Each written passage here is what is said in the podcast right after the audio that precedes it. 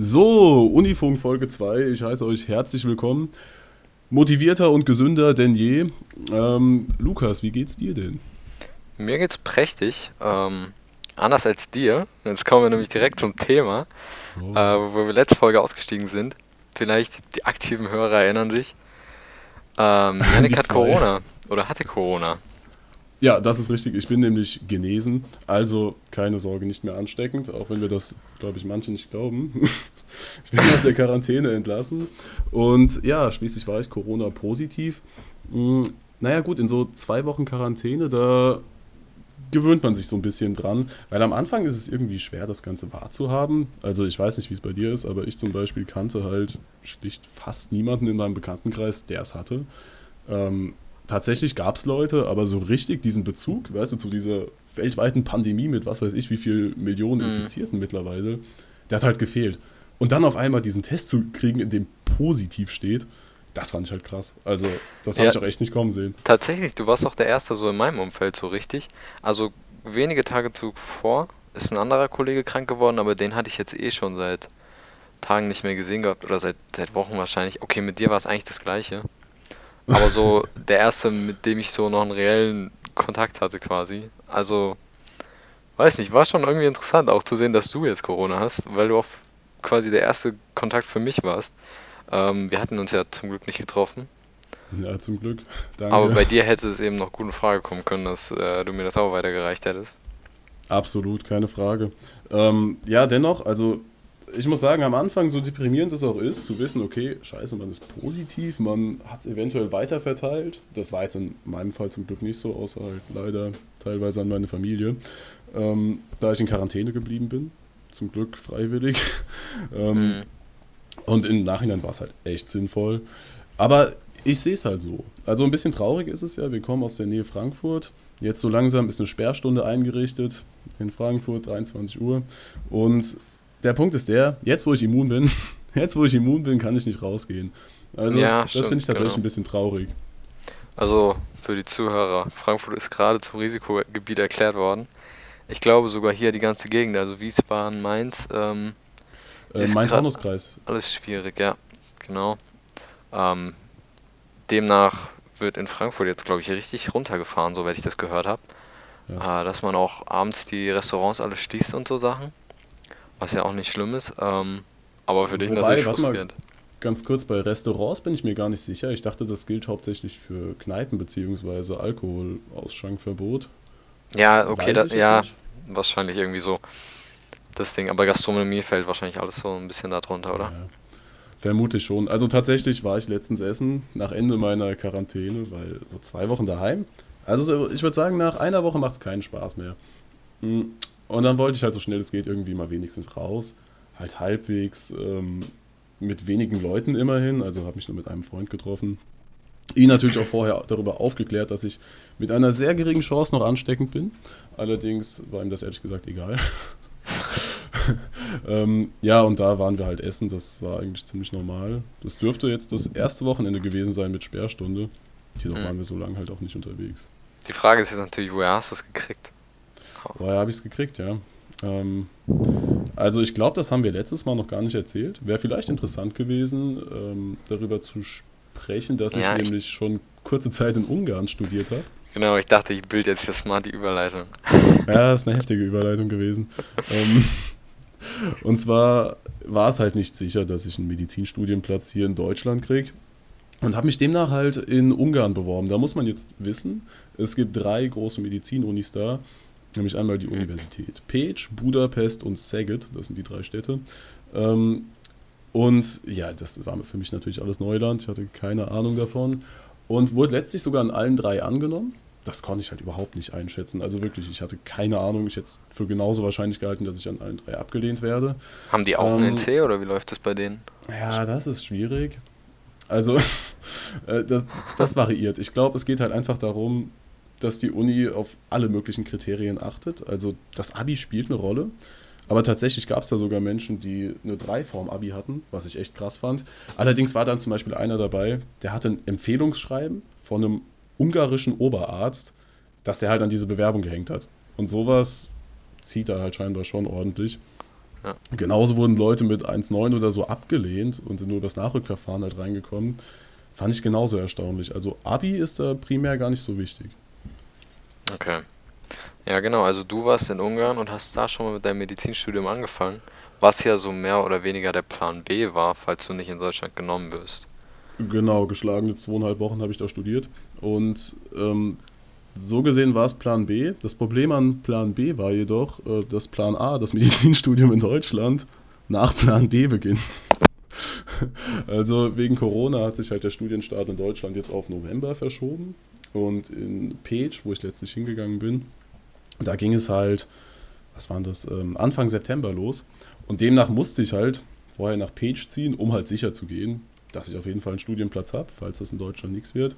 Ähm, weil ich sonst ja halt schon das Studium verpasst hätte für über einen Monat, bis ich überhaupt hier aus Deutschland das Ergebnis bekommen hätte.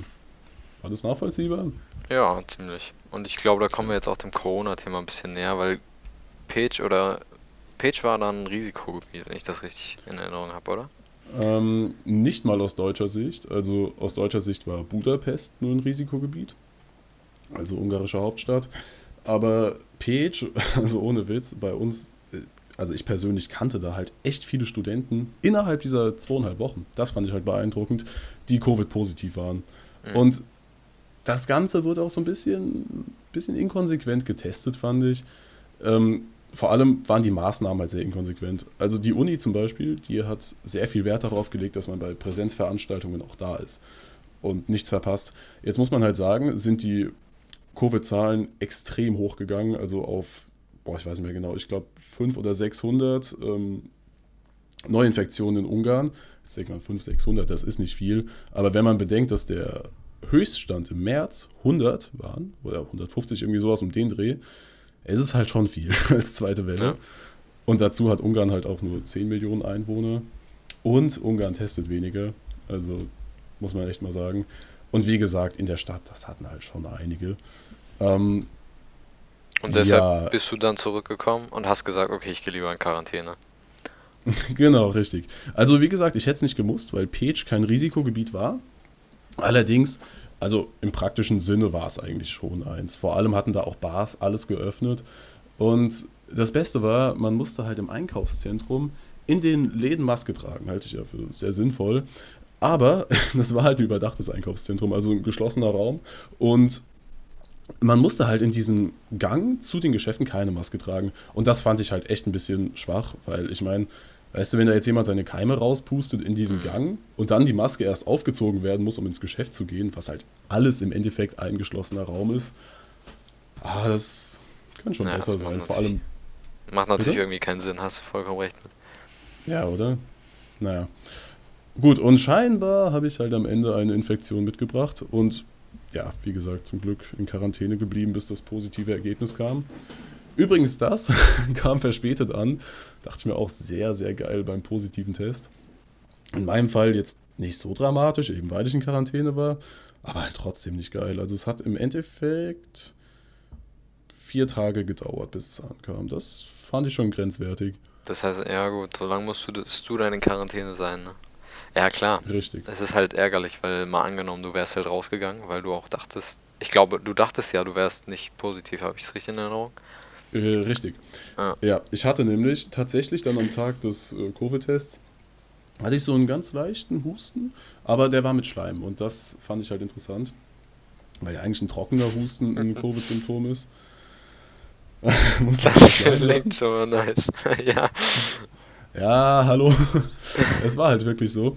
Und dann habe ich halt auch noch dreimal Fieber gemessen im Laufe der Tage und da war halt gar nichts. Also für mich jetzt nicht irgendwie klassische Covid-Symptome. Genauso wenig Geschmacksveränderungen oder Geruchsveränderungen. Und dann kam halt am Freitag, als ich mein Testergebnis bekommen habe, ähm, da hat mich halt meine Beifahrerin aus Page, also ich habe noch eine äh, Bekannte mitgenommen, hier nach Deutschland, die hat mich angerufen, knapp eine Stunde bevor mein Test kam und meinte so, ja, ähm, hm, bin übrigens positiv. und ich dachte, ha, okay, also wir haben knappe neuneinhalb Stunden zusammen im Auto gesessen, aber na gut, mal gucken, was ich bin. Also das fand ich schon echt ein bisschen schwierig und dann war es halt irgendwie klar, also natürlich war ich dann positiv. Und das Ergebnis kam dann ja auch eine Stunde später. Das ist natürlich hart. Und dann zwei Wochen Quarantäne. Du hast ja gesagt, das Gesundheitsamt hat dich dann einmal angerufen und ja. hat dich gefragt, wie es dir geht. Ja, richtig. Fand ich auch ein bisschen. Aber ist doch nett. Also wir sind ja hier, um uns über irgendwas aufzuregen, sonst wäre es ja langweilig. Ähm, das Gesundheitsamt ist ja überfordert, keine Frage, das verstehe ich auch. Aber ich fand es halt trotzdem komisch. Also ich habe am selben Tag, an dem das Ergebnis kam, eine Mail geschickt ans Gesundheitsamt. Ich dachte mir, ich will hier ein vorbildlicher Bürger sein und ganz schnell meine Infektion mitteilen. Dann habe ich erfahren, okay, das Gesundheitsamt kriegt selbst auch irgendwie übermittelt vom Labor, wenn es halt positiv ist. Also kontaktiert dich eigentlich das Gesundheitsamt. Aber ich hatte am Abend noch eine Mail hingeschrieben. Hab erst versucht, die telefonisch zu erreichen, aber war halt nichts mehr, nichts mehr los, Freitag, Nachmittag. 16 Uhr oder. Hi, du musst die Story von der Frau am Telefon erzählen. Ja, ja, ja, ja, warte. Da können genau. wir erzählen. Habe ich eine Mail geschrieben und dann dachte ich mir schon, okay, also das Telefon hat mir gesagt, die Ämter haben jetzt zu. Heißt, ich kriege wahrscheinlich erst Montag irgendwie eine Antwort und dann Quarantäneanweisungen. Aber nein, eine Stunde später wurde ich auf einmal angerufen von irgendeiner Nummer und ich dachte schon so, wer ist denn das jetzt? Keine Ahnung. Bin drangegangen und dann kam da eine Frau so, ja, hallo vom Gesundheitsamt. Wo ich mir schon dachte, okay, also ich habe versucht, euch anzurufen, warum geht das denn nicht? Habe ich dann auch so gefragt. Und die dann so, ja, also anrufen geht nicht, aber wir rufen zurück. Da ich mir so, ja, super.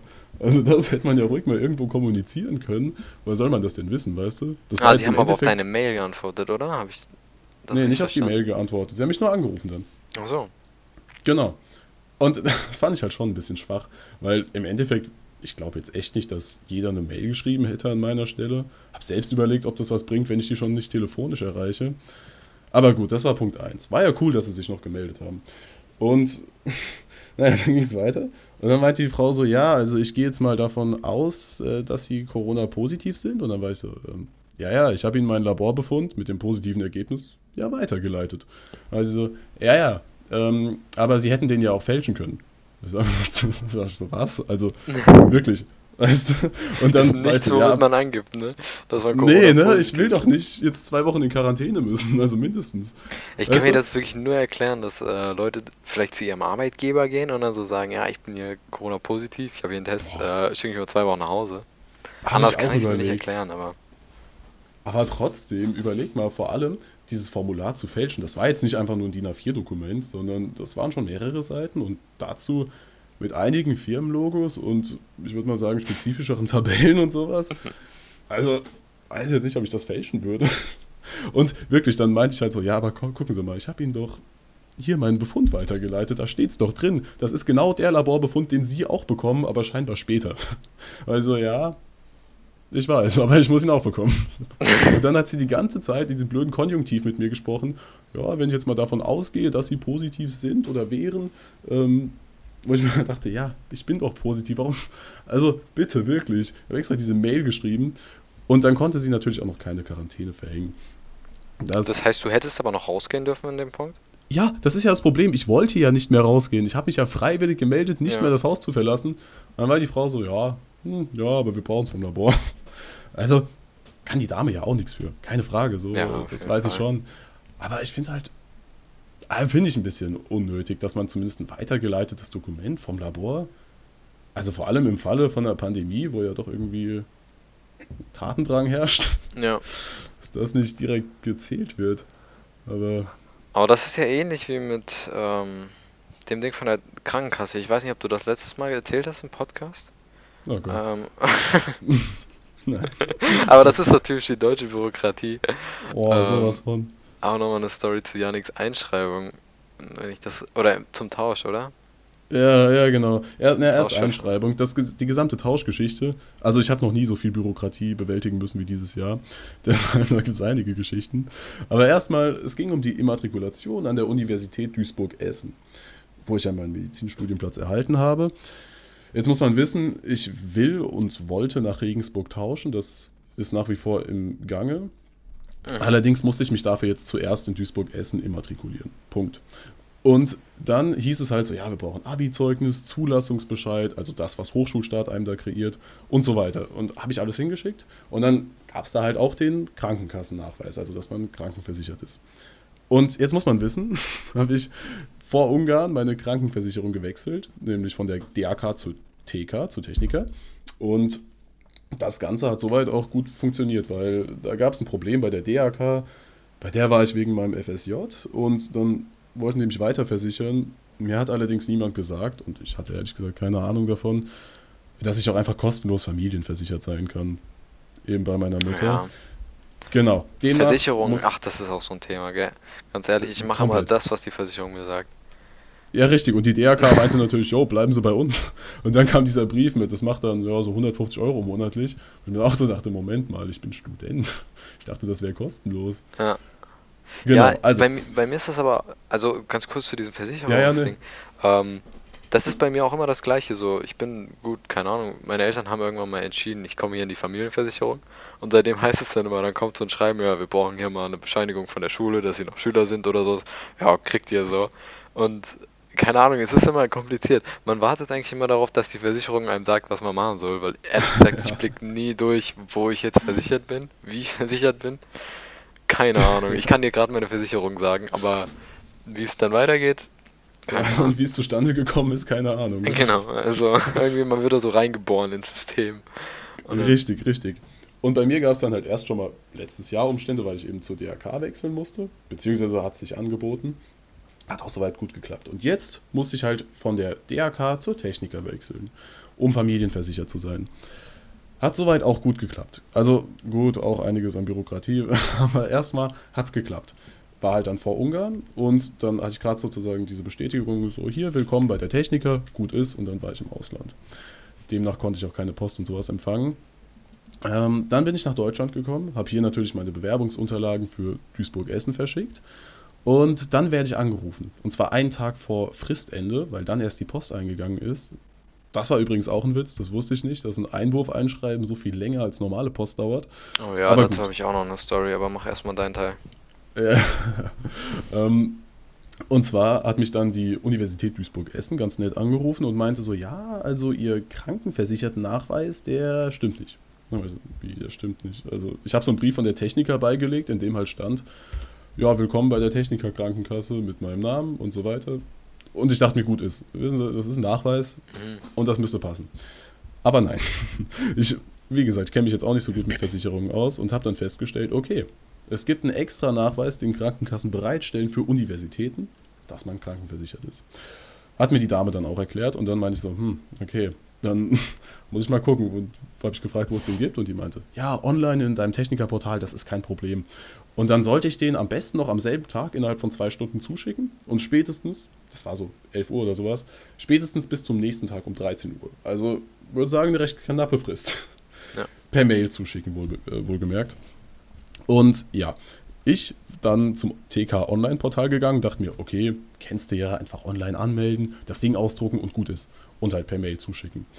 Ja, dann stehst du da von einem Technikerportal, bei der du so eine Woche, nee, einen Monat Mitglied bist und dann steht da halt, ja, Anmeldedaten eingeben. Und dann meinte ich so, hm, gut, gucke ich mal in meine Dokumente, was ich da bisher von der Techniker bekommen habe. Habe ich festgestellt, okay, da war nur ein Einmal-Kennwort zum Bild hochladen. Dann habe ich angeklickt, okay, habe noch keine Zugangsdaten und dachte mir, okay, kriege ich die gleich per Mail, weil die ist ja hinterlegt und sowas. Ja, nee, kriegt man per Post. Innerhalb der nächsten zwei Tage, wo ich mir dachte, hm, also ich brauche diese ah. Bescheinigung relativ zeitnah. War schon ein bisschen Krise.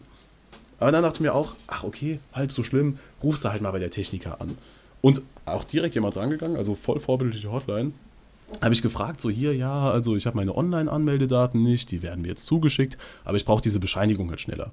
Dann war die Dame, ja, das ist gar kein Problem, wir können sie Ihnen per Post schicken. Und ich so, hm, ja nee, per Post kann ich es nicht gebrauchen. Und dann meinte ich so, ja, geht das nicht per Mail? Nein, nein, das ist aus Datenschutzgründen nicht möglich. Aha. Okay. Dann meinte ich, ja, gibt es noch eine andere Möglichkeit? Ähm, dann meinte die Frau so, äh, ja, ja, natürlich. Also wir können es Ihnen per Fax schicken. Dann habe ich so, per Fax? Das ist der größte Scam, Alter. Das ist wirklich der größte Witz. Und dann dachte ich mir so, ey, ich bin 19, wahrscheinlich habe ich einen Fax nicht, weil meine Eltern haben einen Fax. Also wer hat denn überhaupt einen Fax außer ein Unternehmen? Vor allem, vor allem dieser Aspekt, dass ein Fax ähm, auf einmal so das sicherste Kommunikationsmittel der Welt ist. Also ja, oder? Sicherheit. Ja, das war ja wirklich der größte Witz. Dann muss man jetzt sagen, ich habe dann natürlich auch Lukas gefragt, als einen meiner besten Freunde, ob er ein Faxgerät hat. Natürlich hatte er kein Faxgerät. Niemand hat ein Faxgerät. Was erwartet man auch? Also ich habe auch, hab auch noch nie ein Faxgerät benutzt. Also wirklich nicht. ich nur in meinem FSJ. Ähm, aber gut, dazu komme ich auch noch. Ähm, Erstmal das Faxgerät. Jetzt der Datenschutzaspekt. Und dann meinte ich schon so, okay, also muss ich jetzt einen Kumpel von mir finden, der ein Faxgerät hat und da können sie es dann hinschicken. Ja, genau. Und ich dachte, okay, das heißt, mein Kumpel sieht alle meine Daten. Ich meine, kann ich mit leben, aber du kannst mir doch nicht erzählen, dass das datenschutzkonformer ist als eine Mail. Nein, das wäre ja eigentlich, als würde man sagen, okay, dann schicken Sie es ans E-Mail-Fach von meinem Kumpel so. Das Oder? geht dann, ne? Aber, naja. Oder? Danke, dass du das genauso siehst. Ja, im Endeffekt wurde es dann ähm, an meinen Vater in sein Unternehmen geschickt, so gesehen.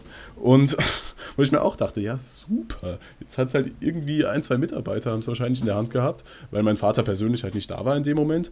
Und dann wurde das irgendwie an meinen Vater geschickt, der es mir dann wiederum per Bild auf WhatsApp geschickt hat. Also wirklich datenschutzmäßig ja mal so unterlegen der Mail. Und ja, dann hatte ich meine Bescheinigung. Natürlich noch am nächsten Tag dann eingeliefert, weil es ein bisschen gedauert hat. Aber das fand ich schon, ah, das war eine, das war schon frech. Und dann hast du es noch bis 9 Uhr geschafft morgens?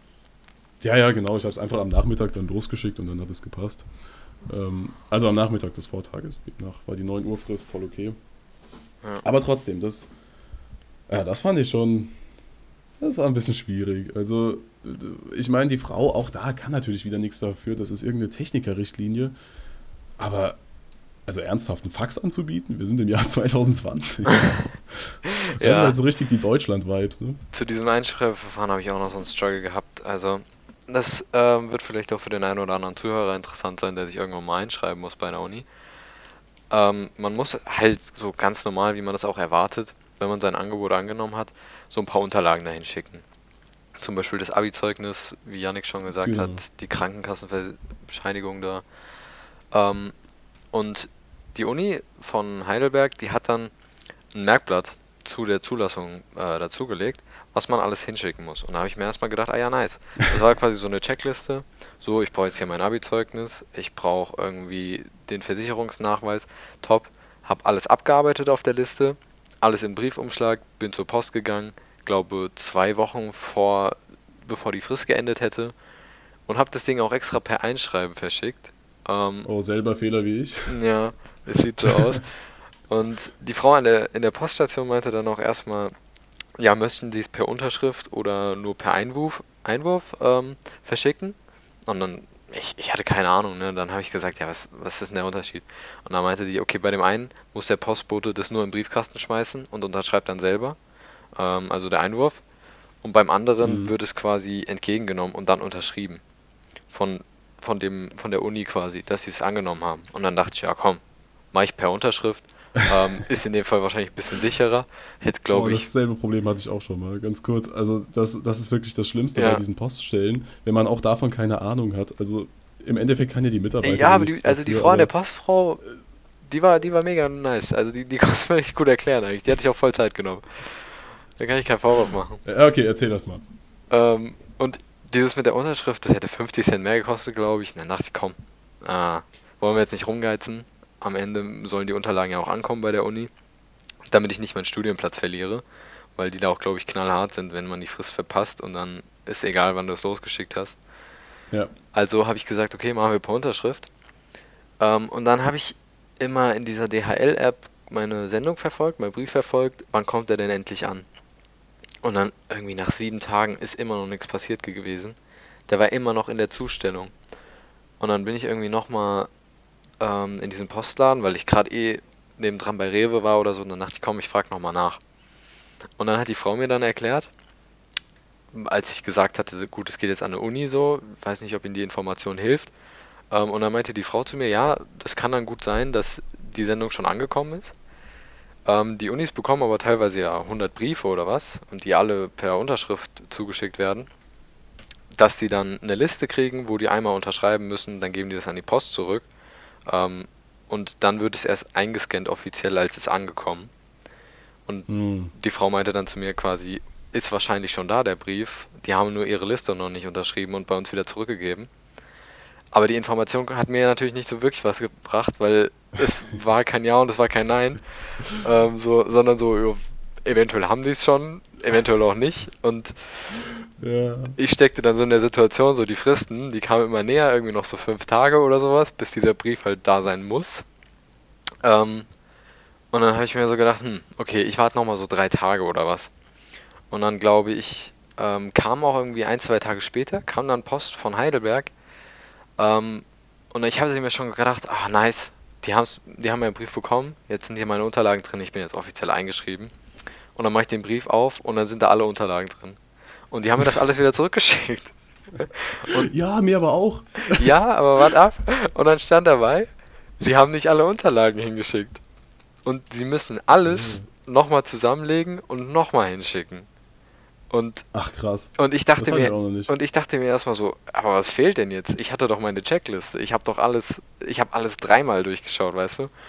Äh, Ich habe wirklich überall geschaut, okay, ist, ist dabei, ist dabei, ist dabei. Ich bin das fünfmal durchgegangen, weil ich wirklich sicher gehen wollte, dass nichts fehlt. Und dann haben die mir das zurückgeschickt. Und ich, und ich gucke da rein und dann liegt da drin eine neue Checkliste. Und da haben dann zwei Sachen gefehlt. Einerseits hatte mein Drucker wohl auf einer Seite so ein Unterschriftsfeld nicht ausgedruckt. Also eigentlich nur diese Linie, wo so klein drunter steht Unterschrift. Das heißt, ich wusste nicht, dass man auf dem Blatt nochmal unterschreiben soll. ähm, Unangenehm. ja, ich hatte, das, da wärst du aber auch nicht drauf gekommen. Ich, ich musste quasi einfach so am, am Ende der Seite nochmal unterschreiben, auch wenn da kein Feld dafür da war. Also, d- die Mhm. Information äh, hatte ich auch erst später bekommen, da kann ich gleich nochmal erzählen. Und was ich dann noch vergessen hatte, war so ein Zertifikat, USA-Zertifikat heißt das, glaube ich. Das ist so ein Internet, äh, ja, so ein Test, den Ach, man. diese Psychologentest, den man ableisten muss. Genau, es ist wie so ein Studienorientierungstest, dass man sich halt darüber bewusst ist, was man jetzt studieren will und so ein Kram. Kann man kostenlos im Internet machen, dann druckt man sich da das Zertifikat aus, ist auch egal, wie man da abschneidet und was. Und ich hatte diesen Super. Test auch schon gemacht. Es stand nur leider nicht auf dieser Checkliste von Heidelberg, dass ich den da hinschicken soll, dieses Zertifikat. Ähm, Ich, Mhm. ich habe dann mal geschaut und auf deren Website stand es drauf, aber auf der Checkliste, die man mit der Zulassung bekommt, stand irgendwie nicht drauf. äh, deshalb, deshalb hatte ich den halt nicht mitgeschickt. Und das war ja auch für mich eigentlich kein Problem. Ich hatte diesen Test ja und diese Unterschrift konnte ich natürlich auch noch dazu fügen. Aber dann waren es eben nur noch so zwei oder drei Tage, bis die Frist abgelaufen wäre. Und dann habe ich mir halt gedacht, ja, wenn ich das jetzt wieder mit der Post hinschicke, dann weiß ich wieder nicht, ob es ankommt. Und dann bin ich tatsächlich extra nach Heidelberg gefahren selber und habe denen diese ganzen Unterlagen in die Hand gedrückt und habe gesagt, so, Ach krass. Schauen Sie bitte mal. Ja, ich bin da hingefahren. bin in diesen Beratungsbereich da gegangen, habe gesagt, so, schauen Sie bitte mal durch, ob da jetzt auch alles dabei ist. Und dann hatte mir auch die Frau gesagt, hm, ja, hier hätte eine Unterschrift hingemusst. Können Sie nicht wissen, weil da dieses Feld nicht ausgedruckt wurde von Ihrem Drucker oder ich weiß es nicht. Oder ob es da einfach nicht war. Ähm, naja, auf jeden Fall hat die mir dann. Ganz kurz, ich habe das schon von echt vielen mittlerweile gehört, die sich jetzt auch irgendwie immatrikulieren mussten oder so, dass sie irgendwann einfach zur Uni hingefahren sind, weil ihnen dieser scheiß Postverkehr so auf den Sack gegangen ist. Ja. Weil halt immer irgendwas nicht funktioniert hat, weißt du?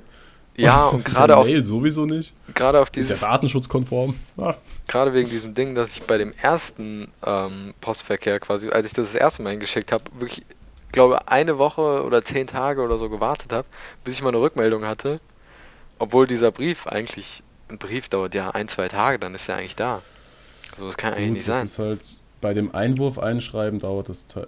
Nee, nicht Einwurf. Was hattest du? Das ähm, Mit der Unterschrift, ja. einschreiben? Ja, ich weiß nicht, wie man das nennt, aber das dauert tatsächlich sehr lang. Also ich habe das auch schon mal gemacht und halt daraus gelernt, okay, ich mache es nicht nochmal. Ähm, und Einwurf einschreiben an sich hat schon lang genug gedauert, aber weißt du, wenn du da jemanden noch antreffen musst, Mhm. also so wird es mir halt eigentlich erklärt, und so hat mir auch die Postdame erklärt, dass es manchmal länger dauert. Also, wenn der Postbote da klingelt und dann ist da gerade niemand, der es unterschreiben will, ähm, dass das demnach länger unterwegs sein kann. Ja. Ja, das, das habe ich mir dann auch schon so gedacht, als ich das dann gerade schon abgeschickt hatte, aber dann ist natürlich schon zu spät. Die Gedanken machst du dir halt nicht, wenn du da bei DHL im Shop stehst und du denkst, Mhm. "Na, Ja. Ja, also im Endeffekt, ich bin dann einfach hingefahren. Und äh, das war auch wieder komisch, dass sie mir wirklich alle Unterlagen wieder zurückgeschickt haben. Also die hatten ja dann gesagt, okay, da fehlen jetzt irgendwie dieser, diese Unterschrift fehlt ähm, und dieses Zertifikat. Aber die hätten ja auch einfach sagen können, ja, schicken Sie es nach. Aber sie haben mir Ja. wirklich wieder alles zurückgeschickt und ich musste wieder alles hinschicken. Gut, das ist vermutlich einfach für die uni-interne Organisation, ne? Also, dass die dann nicht Mhm. irgendwie zwei verschiedene Briefe von einem Typen haben wollen. Ja, aber Aber da, trotzdem. da kommt dann wieder dazu, dass sie meine Krankenkassenbescheinigung, die haben sie irgendwie behalten. Also die haben sie mir nicht wieder Hä? zurückgeschickt. Da, da haben irgendwie zwei Seiten, also es war ein dreiseitiges Dokument und zwei Seiten haben sie behalten. Und eine Seite haben sie wieder zurückgeschickt. Hm. Da haben sie wahrscheinlich schon Okay. irgendwie verarbeitet oder was, aber dann musste ich die auch nochmal ausdrucken, weil ich dachte, okay, die muss jetzt vielleicht auch wieder vollständig sein, weil sonst passt es wieder nicht ganz. Ja, war, war das dieses Krankenkassendokument, bei dem die Uni was ausfüllen muss für die Krankenkasse? Ja, genau, genau. Ah, okay. Davon wurde meins, glaube ich, sogar auch behalten.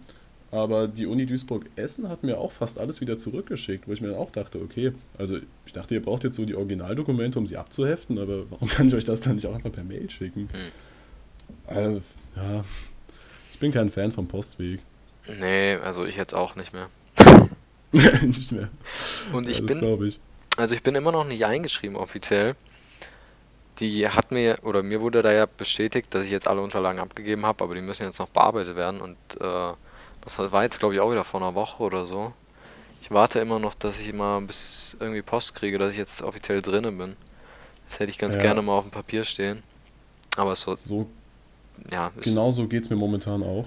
Also ich habe jetzt meine Immatrikulationsunterlagen an Regensburg geschickt, was wegen dem Tausch halt ein bisschen länger gedauert hat, bis das überhaupt möglich war. Aber ich habe halt immer die Angst, ich weiß nicht, wie es bei dir ist, dass sich die Uni halt, ach, dass die Uni sich denkt, sie meldet sich halt einfach mal nicht oder schickt dann halt irgendwann mal Post los, auf der so steht, hier, guck mal, bist immatrikuliert. Mhm. Aber ich finde halt durch diese Fristen habe ich halt immer Schiss, dass am Ende irgendwas nicht eingegangen ist. Also auch in der DHL-App ist es halt null hilfreich, wenn, wie du schon sagtest, die Uni dann so eine Liste unterschreiben muss. Und dann steht halt tagelang so, ja, also es ist in unserem Logistikcenter eingegangen. und- ja genau, genau, Ja. diese Sendung in Zustellung. Genau, genau. So mäßig der Postbote trägt es so seit fünf Tagen in seiner Tasche mit. Richtig. Schafft es irgendwie jeden Tag nicht zur Uni, weil er zu wenig Zeit hat, ja. Das denke ich mir auch. Aber äh, also die Uni Duisburg-Essen hat sich da direkt telefonisch gemeldet. Aber ich habe jetzt schon mehrfach die Erfahrung gemacht, dass mir so auf manchen Mails an der Uni auch einfach nicht geantwortet wurde. Und ich weiß nicht, auf meine Mail, äh, in der ich meine Matrikulationsunterlagen schon mal vorläufig geschickt habe, weil Regensburg meinte, das erleichtert das Ganze halt, kam halt auch keine Antwort. Das ist immer ein ganz schöner Korb von Seiten der Uni, finde ich, wenn du denen halt deine Unterlagen zuschickst und dann kommt nicht mal so ein gut sind eingegangen, danke, sondern Ja, einfach nicht mal so eine No-Reply-E-Mail. Ist so, ne? Oh, das wird so gut tun. Ja. Aber gut, ich habe auch noch eine Postgeschichte. Und zwar war ich tatsächlich gestern, gerade gestern bei der Post, um eben meine Immatrikulationsunterlagen von, äh, für Regensburg wegzuschicken. Wie gesagt, per Mail schon vorher, aber per Post jetzt. Und ja, dann gehst du da halt rein und jetzt so ganz allmählich, also die Frist geht bis zum 30.10. streng genommen, aber die Unis sagen, sie brauchen halt auch bis zu drei Wochen dafür. Ja, das, Ja, das hieß bei mir auch. Ja, krass. Ja, erfahrungsgemäß ist es viel weniger, aber dennoch, man will es ja lieber früh wegschicken. Dann bin ich da in diesen Postladen gestampft. Natürlich auch eine große Schlange, das heißt, man will jetzt nicht ewig die einzige Mitarbeiterin da aufhalten. Und dann meinte ich so, ja, also ich habe hier diesen Brief, den würde ich gern per Express oder halt irgendwie schnell nach Regensburg schicken. Soweit so gut. Dann meinte ich so, mhm, okay. Und versichert soll er auch sein. Und dann meinte ich so, ja, also, ja, ja, das auf jeden Fall. Ich will nachvollziehen können. Weil das ist dann diese Postsprache, wo mir halt einfach das Vokabular so ein bisschen Ja, fehlt. auf jeden Fall. Ich bin auch Genau. in diese Postfiliale gegangen und meinte so, ich würde es gerne als Einschreiben verschicken. so Richtig, ganz wenn man unsicher. gehört hat. Ja, genau. Ja, jedenfalls. Warte, warte. Dann meinte ich halt so, ja, Express. Und es war halt einfach ein Brief. Ne? Und dann auf einmal meint die Frau so, ja, das macht dann 13,40 Euro mit. Oder Oh, was? oh. Was? Was haben Sie mir denn da gerade angedreht? Und dann meinte ich so, ja, vielleicht kein Express. Und dann hat sie gesagt, ja, also aber Express ist es morgen auf jeden Fall da. Und dann meinte ich, hm, ja, was gibt's denn noch? Also, dann will ich auch Express. Dann meinte die, ja, aber Sie meinten doch Express? Ja, keine Ahnung, ich will, dass es schnell ankommt. Und dann Das wird dann als ich Päckchen verschickt, oder wie ist es zu Ich verstehen? habe keine Ahnung. Ich meine, wenn du Express 13 halt. Euro, dann, Express sind 13 Euro. Ich glaube, dann, dann muss auch wirklich wenigstens ein einzelner Typ nur mit meinem Brief im Auto dahin fahren. ja, das denke ich mir Das auch für gerade. mein Geld. Ja, genau. Aber jedenfalls meinte die Frau dann, hm, okay, also wir können es auch per Einschreiben verschicken. Also nein, nein, diesen Fehler nicht noch einmal. Dann habe ich gefragt, ja, gibt es nicht einfach irgendwie einen priorisierten Versand? Weil sie so, ja, den gibt's. Ach so. Ach so, Habe ich gefragt, ist der auch versichert? Also kann ich den nachvollziehen? Ja, ja, klar. Ja, super, dann nehmen wir halt den. Und die so, ah ja, sagen Sie das doch. Ja. Ach, das, also tut mir das finde ich jetzt aber auch interessant, Mensch. Das hätte ich auch mal wissen müssen. Genau, ich habe jetzt einfach das Ganze per Prio-Versand verschickt. Priorisiert, das heißt, es sollte jetzt auch heute eingegangen sein. Ich gucke gleich mal live. Ähm, und das Ganze nachvollziehbar. Und das ist ja genau das, was ich wollte, damit man halt diesen Nachweis hat. Okay, ich habe es verschickt. Mhm. Mal hier. Ja.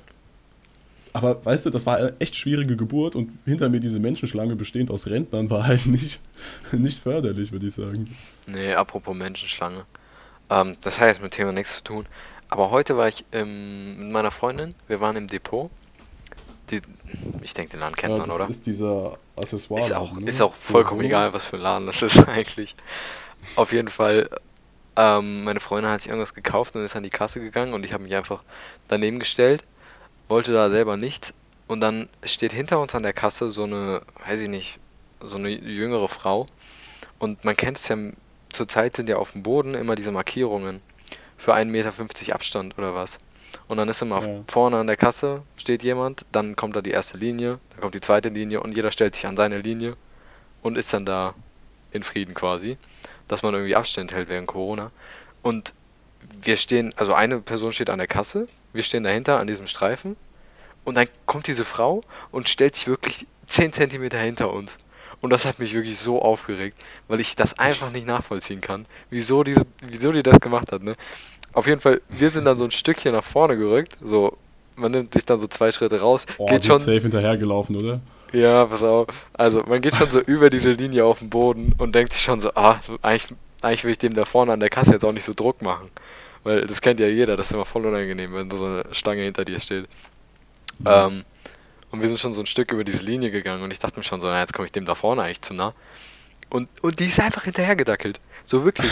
auf 10 Zentimeter ran immer bei uns. Und ich, also, so Leute sind mir so ein Rätsel, weil es geht ja einfach nicht schneller dadurch. Und es, also ich muss wirklich sagen, es wäre schon unangenehm gewesen, wenn jetzt kein Corona wäre. Also die war uns wirklich so, die hing uns so im Arsch drin. Ne? Das war wirklich, wirklich merkwürdig. Und Wahrscheinlich wollte sie einfach aus Protest euch besonders nahe kommen, weil sie nicht an Corona glaubt oder sowas. Auch eine interessante Geschichte. Ja, also ich weiß Aber nicht. nee, erzähl das weiter. Genau. Finde auch richtig penetrant sowas. Sie, sie hatte immer eine Maske auf, so, deshalb, ich glaube, die hat sich jetzt nicht so komplett gesträubt oder so, aber einfach, einfach gar nicht nachgedacht, glaube ich. Ähm, auf jeden Fall, meine Freundin kam dann dran, ist an die Kasse vorgegangen, ähm, hat irgendwie noch Wechselgeld gekriegt und ist dann schon mal so einen so einen Schritt Richtung Ausgang gegangen.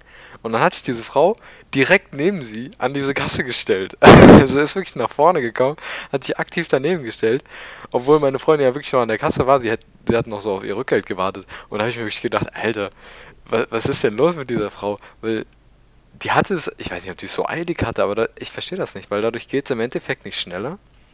Aber man macht so übel den, übel den Stress dadurch und ich kann das gar nicht leiden, Alter. Ja, das ist wie auf der Autobahn, wenn du auf der linken Spur einen Wagen überholen willst, aber der BMW hinter dir dich dafür nicht äh, als geeignet sieht. der mit Linksblinker und Lichthupe auf dich zufährt. so mit zwei Meter Abstand. Ah ja, ich finde das auch richtig unangenehm. Halt vor allem zur Covid-Zeit, muss man ja sagen. Also klar, diese eine Frau wird jetzt nicht den Unterschied gemacht haben, was eure Infektionsgefahr angeht, aber trotzdem ist es halt so unnötig. Also, ja, und ich, bringt ja wirklich nichts, da hast du schon recht. Ich muss auch sagen, ich fände das auch schon, also ich weiß nicht, wie du das siehst, aber ich finde das auch schon unhöflich, selbst wenn jetzt nicht Corona wäre, so sich so richtig aufzudrängen auf Leute, also ich finde das, irgendwie macht man das ja nicht.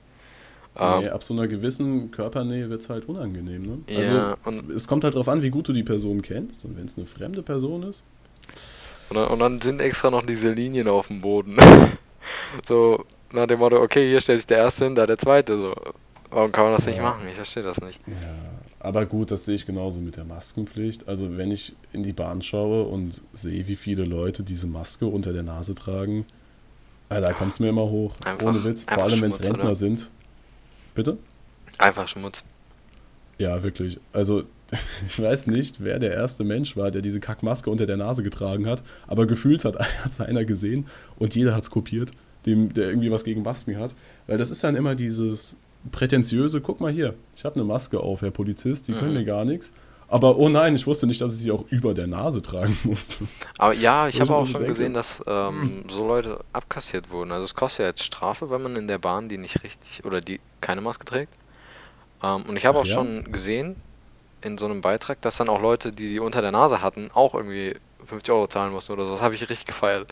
Einfach, Ach ja, das finde ich auch cool, das freut mich. ah, das ist einfach schön Also richtig sehen. schadensfroh an der Stelle. Ja. Gönn ich richtig. Weil dann, dann denke ich mir halt, also weißt du, wenn du schon Masken so wenig magst oder meinetwegen den Sinn nicht verstehst, dann lass es halt. Dann trag sie meinetwegen nicht und protestier damit. Aber dieses Provokante unter der Nase, oh, wirklich komme ich gar nicht drauf klar. Oh Mann. Ja, na gut, aber ich finde es halt noch besonders anstrengend, wenn das Rentner machen. Weil ich denke mir immer, okay, weißt du, im Endeffekt trägt man diese Masken für Rentner. Ich halte es ja für sinnvoll. Also, äh, gut, für Rentner ist natürlich ein bisschen allgemein gefasst, Mhm. aber für ältere Menschen, Ich, ich verstehe den Punkt, ja. genau, die vermutlich auch immunschwach sind.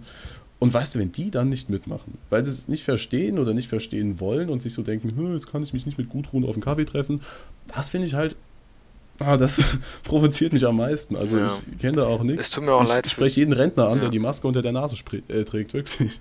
Es tut mir halt auch leid für die Leute, die die es dann machen, aber die dann einfach, weil am Ende, du machst es für, für die Rentner und wenn die sich dann so, so undankbar zeigen, das, ah, das nervt einfach.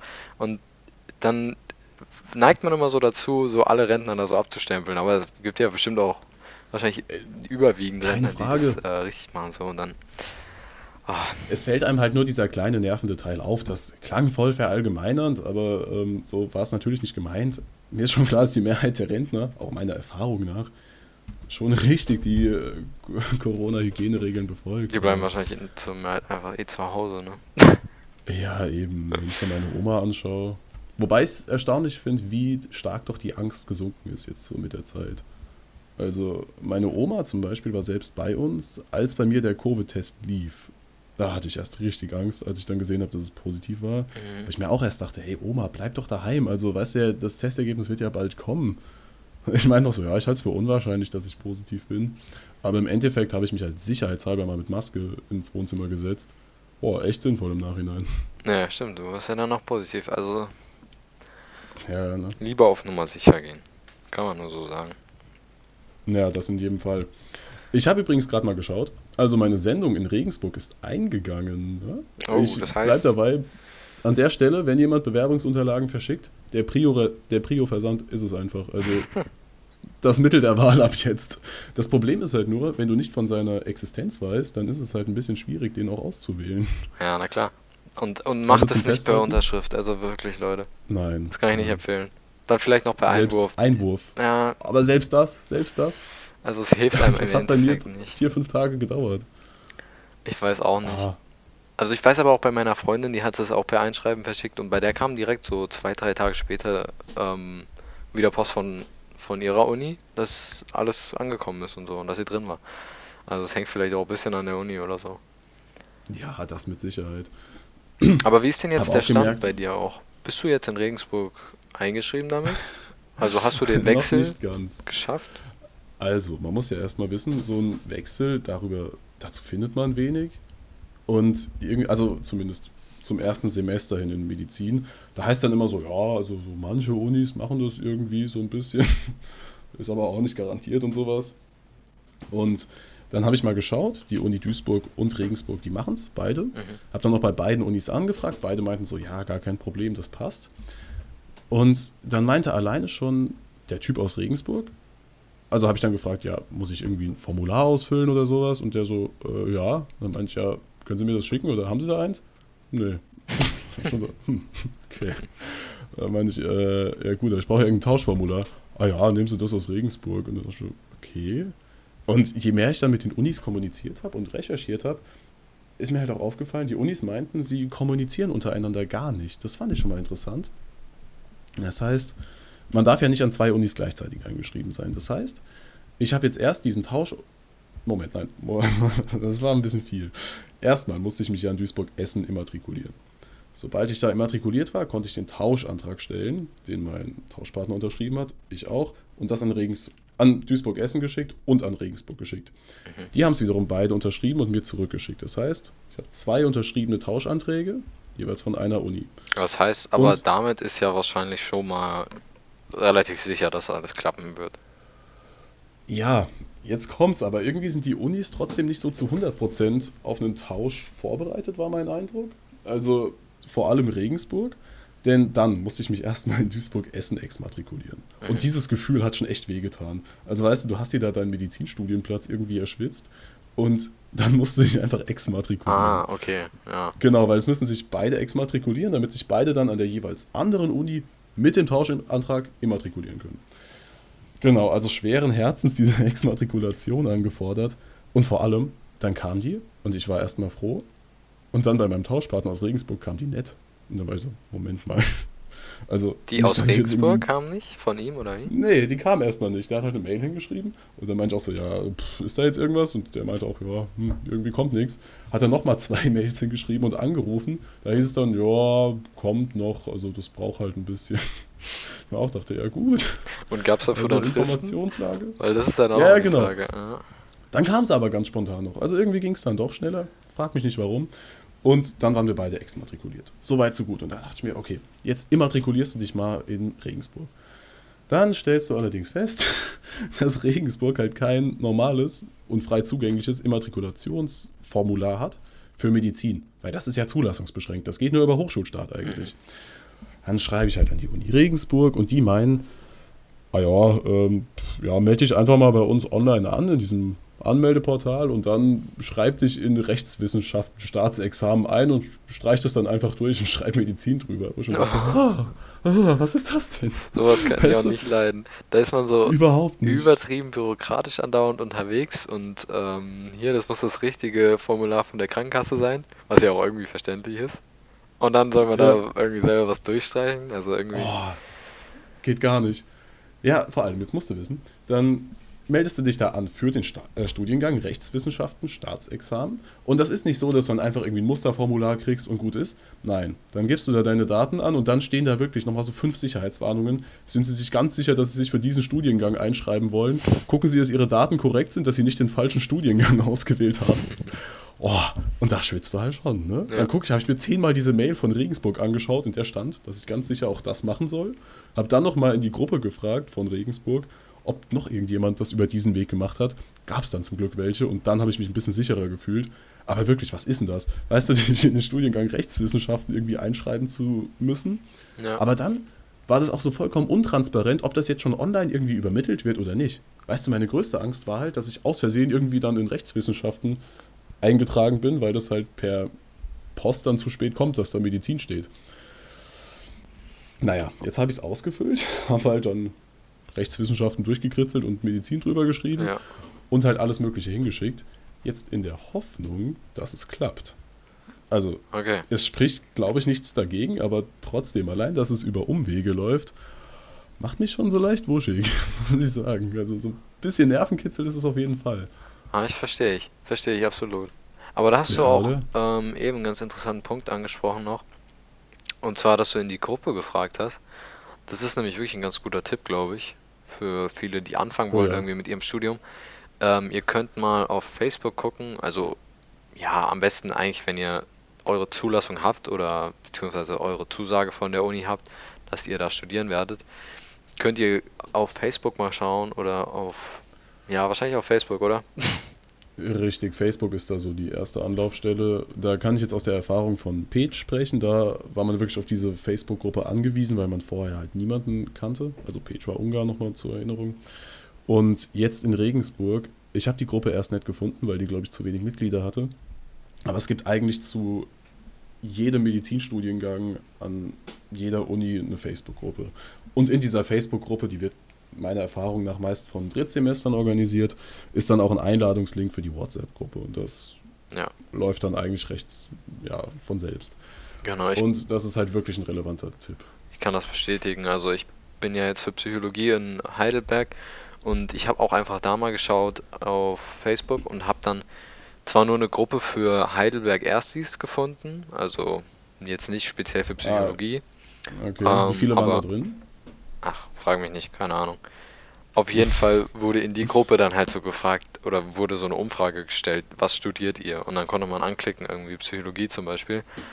Und dadurch hatten sich dann schon irgendwie so 10, 15 Leute gefunden. Und dann haben wir da unter uns nochmal eine neue Gruppe gegründet für ähm, Psychologie. Und daraus hat sich jetzt wiederum eine WhatsApp-Gruppe ähm, ja, erstellt. Und ich glaube, das ist wirklich für den Start eigentlich ganz sinnvoll, dass man schon mal so die ersten Kontakte hat, dass man auch in so einer Gruppe drin ist, falls dann irgendwie mal was so Kennenlerntreffen verabredet werden oder sowas. Ja, mega. Also an der Stelle übrigens nochmal der Tipp. Das klingt jetzt ein bisschen hart, aber da ist es halt wirklich wichtig, dass man schnell ist. Das Problem gab es nämlich in Page. Die WhatsApp-Gruppen haben halt nur bis zu 256 Mitglieder. Und die sind relativ schnell erreicht, wenn sich da noch so einige Drittsemester reinschleichen, die man dann noch irgendwie schwer wieder rauskriegt. Oh, tatsächlich? War dann eure WhatsApp-Gruppe voll? Ja, da waren echt einige auch nicht drin. Das fand ich auch ziemlich krass. Vor allem hab dann haben so ein paar Leute halt mehrfach reingeschrieben, so, ja, Drittsemester, ihr habt schon eure eigene Gruppe. Ich meine, solange nicht alle von uns drin sind, könnt ihr vielleicht rausgehen. Hat halt irgendwie niemanden gejuckt. Mhm. Und da muss ich echt sagen, war ich halt froh, dass ich früh drin war, so leid es mir auch getan hat. Dann gab es eine Telegram-Gruppe, weil da halt, boah, weiß nicht, bis wie viel tausend Mitglieder drin sein können. Aber man muss halt echt sagen, also wenn die Leute primär WhatsApp nutzen, dann wird halt auch primär die WhatsApp-Gruppe genutzt. Also in der Telegram-Gruppe hat man jetzt nicht so viel mitbekommen, muss ich sagen. Okay, ja krass. Und, also ich ja. weiß nicht, wie viele Leute immer so in einem äh, Kurs sind, aber ich glaube so von den Plätzen her hieß es in Heidelberg wären es um die 100 Studenten für den Psychologiekurs. Aber gut, wenn du sagst, da schleichen sich noch die Drittsemester oh. ein. Ja. Dann wird es natürlich eng. Aber 100 ist schon ordentlich. Hätte ich nicht gedacht bei Psychologie, um ehrlich zu sein. Ja, ich dachte, ich glaube, die wären da deutlich weniger. Aber an die 100, ja. Hm. Ja, nee, bei uns, also in Page war es zuerst so, dass ich glaube, unser Jahrgang bestand aus 170 Studenten mit Zahnmedizinern, das waren nur sehr wenige. Ähm, und ja, wie gesagt, 256 Leute die WhatsApp-Gruppe, also irgendwie, da schienen echt viele Drittsemester drin gewesen zu sein. Aber du weißt halt auch als erst hier einfach nicht, wer ist Drittsemester, wer nicht. Also irgendjemanden da jetzt zu kicken, fände ich auch ein bisschen schwach. Ja. Halt trotzdem ein bisschen schwierig. Deshalb wirklich der Tipp an der Stelle, relativ früh sein, was so diese Gruppen angeht. Weil das ist wirklich ein super Tipp, um sich zu vernetzen, schon mal vorm Studium. Ja, und wenn man also, auch nur auf der Facebook-Gruppe ist. Ich glaube, das ist auch schon mal ganz hilfreich. Mega. Es ist halt auch einfach aufregend kennt. zu sehen, wer mit einem studiert, ne? Ja, auf jeden Fall. Ja, Kennst du das, wenn dann in der WhatsApp-Gruppe direkt alle unsympathisch wirken, die ihre Profilbilder nicht öffentlich haben, bis du sie eingespeichert hast? Ich, ich musste mein Profilbild an der Stelle auch erstmal ändern. Ich hatte das nämlich auch ah. immer nur für Kontakte und dann habe ich so gesehen, hm, irgendwie kann ich jetzt nicht bei allen die Profilbilder sehen, das ist komisch. Da habe ich so gedacht, warte mal, meins ist aber auch privat. Komm, ich mache mal auf öffentlich, weil ich will den Leuten jetzt nicht äh, den Krampf geben, mich da überall einzuspeichern. Ja, ach stimmt, ich habe auch gesehen, du hast dein Facebook-Profilbild geändert, ne? Das kenne ich und das habe ich bei jedem beobachten können, der in diese Gruppen ist. Jeder hatte so innerhalb von einem Tag ein anderes Profilbild, weil er so gemerkt hat, oh, kacke What's, äh, Facebook, das benutzen ja nur Rentner ja. heutzutage. da muss ich jetzt mal irgendwie ein Profilbild reinhauen, was nicht ganz scheiße aussieht. Ich, ich habe meinen Facebook-Account quasi extra neu gegründet dafür. Also der bestand schon, okay, das ist auch krass. aber ich musste erstmal mir einen richtigen Namen zulegen und äh, ein Bild reinpacken weil ich den halt aktiv nie benutzt hatte. Ich hatte den nur, um Accounts zu erstellen. und dann eigentlich nur ja, meine Mailadresse verknüpft. Also das ist, ich habe mir wirklich nur für diese Gruppe eigentlich diesen Facebook-Account zugelegt, aber es hat sich jetzt schon ausgezahlt, weil ich dadurch in diese WhatsApp-Gruppe reingekommen bin und ich glaube, das ist es schon mal wert. Ja, das ist auch tatsächlich sehr hilfreich, um Wohnungen bzw. WGs zu finden, erfahrungsgemäß. Ähm, denn zumindest in Ungarn, ich meine, ich kann ja nur das referieren, weil vorher habe ich halt noch nicht in der WG gewohnt. Und da war es halt wirklich so, dass so einer nach dem anderen in die Gruppe gepostet hat, hier, ich bin der Janik und ich suche noch eine WG, hat jemand Bock, so nach dem Motto. Mhm. Und das hat halt einwandfrei funktioniert. Also an der Stelle vielleicht auch hilfreich für Leute, die keine Ahnung haben, wie sie WGs finden sollen. Also in Regensburg ist das auch schwierig, habe ich gemerkt. Dann einfach mal in die Gruppe schreiben, das wirkt dann immer so, als würde niemand antworten, weil in der Gruppe antwortet dann niemand, aber in der Regel kriegt man dann privat doch einige Nachrichten. Weil man ist selten der einzige Depp mit irgendeiner Frage oder mit irgendeinem Problem. Na, das stimmt. Ich habe auch gesehen, für Heidelberg zum Beispiel gibt es auch eine Facebook-Gruppe für WGs und Wohnungen. Kann wahrscheinlich auch für die eine oder andere Stadt in Frage kommen, dass man mal auf Facebook guckt, ob man da irgendwie eine Gruppe findet. Äh, das scheint irgendwie schon so ein Ding zu sein dass man da Ja, ich bin auch in der Regensburg-Gruppe. Aber ich muss sagen, ich finde bisher die WG-Suche echt aufregend. Habe jetzt nur mal ein bisschen geschaut, einfach weil bei mir die Immatrikulation noch lief. Und oh, ich finde es echt anstrengend. Also erstmal fängt das meiste damit an, irgendwie so Mindestalter oder so Alter festgelegt zwischen 25 und 30 oder 20 und 26. Dann die eine Hälfte will nur Frauen haben. Oh ja, das Also habe ich ich auch mein, oft gesehen. Das, äh, es gerade bei WGs, ne? Das, Genau, es gibt echt auch einige gruselige Typen, habe ich gehört bekommen von ein paar Freundinnen. Aber, also auf WG-Suche meine ich jetzt. Das mhm. kann ich jetzt nicht bestätigen, aber ich habe auch noch nie eine WG angeboten. Ähm, dennoch, und dann gibt es so Kriterien, oh, ich weiß gar nicht mehr genau was. Was mich aber irritiert hat, war zum Beispiel immer dieser Ausdruck, weiß nicht, ob du das kennst, keine Zweck-WG. Hast du schon mal gelesen? Nee, das habe ich nie gehört. Keine Hm. Ahnung. Das habe ich heute relativ oft gesehen. Und dann dachte ich mir erstmal so, was ist denn bitte zur Hölle eine Zweck-WG? Habe ich noch ein bisschen recherchiert und bin zum Schluss gekommen, wenn ich das jetzt richtig verstanden habe. Wenn nicht, dürft ihr mich gerne verbessern unter unifunk.outlook.de. Haha. ähm, ja, ich meine, wäre natürlich schon cool, wenn wir eine Mail kriegen. Aber jedenfalls, eine Zweck-WG scheint halt ähm, eine WG zu sein, in der man von vornherein nichts mit, meinen, mit seinen WG-Partnern zu tun haben will. Also man will quasi nur koexistieren in dieser Wohnung und möglichst gar nicht miteinander reden oder irgendwas zu tun haben oder unternehmen, was ich halt richtig komisch finde. Also, ja, das, was in ich weiß Frage nicht. kommt, finde ich auch merkwürdig. ja, oder? Wie kann man denn im Vorhinein, äh, weißt du, von, von Anfang an sagen, dass man nichts mit seinen WG-Partnern zu tun haben will? Man kennt die doch gar nicht. Ja, das stelle ich mir aber auch irgendwie, äh, ich weiß nicht, stelle ich mir sehr abwegig vor, oder? Denke ich auch. Also es scheint ja wohl ein Ding zu sein, wenn das da so angepriesen wird, aber ich glaube, das tritt nicht wirklich häufig auf. Ja, denke ich auch, aber dafür hatten es erstaunlich viele WGs, die ich mir jetzt angeschaut habe, halt im Titel. Was ich aber auch wieder komisch finde, weil das impliziert ja, dass man eben das Gegenteil von einer Zweck-WG will, was, was ja irgendwie dann eine Art Freundschafts-WG ist, keine. Ahnung. Was ich auch wiederum komisch finde, weil du kannst ja jetzt nicht so anhand von einer Besichtigung sagen, okay, wir werden beste Freunde, weißt Nee, du? klar. Also das ist dann irgendwie so ein bisschen erzwungen, finde ich. Aber Ja, gut, das Thema mit den WGs, das äh, wird, glaube ich, auch noch in Zukunft ein bisschen relevanter. Also ich habe mir jetzt auch noch nicht so richtig damit auseinandergesetzt, weil eben wegen Corona wahrscheinlich auch erstmal alles online stattfinden will. Aber das kann ich auch noch nicht ganz sagen, weil ich noch nicht eingeschrieben bin und die Informationen noch nicht erhalten habe demnach. Mhm. Und bei dir ist das ja auch, na, ähnlich wahrscheinlich, dass du die Infos noch nicht ganz bekommen hast. Nein, aber was ich gesehen habe, ist, dass zumindest von diesem Musterlehrplan, ich gehe mal von aus, dass der auch so umgesetzt wird, also der ist, glaube ich, aufs letzte Corona-Semester bezogen gewesen. Da ist es so, dass man, also Vorlesungen online sind, aber man hat halt Präsenzpraktikum, um eine Leiche zu, zu sezieren oder halt an der Leiche zu arbeiten. Ah, okay, also Wenn ich das richtig gesehen habe. das klingt sehr nach Medizinstudium. Ja, schon. Aber das, das stelle ich mir interessant vor.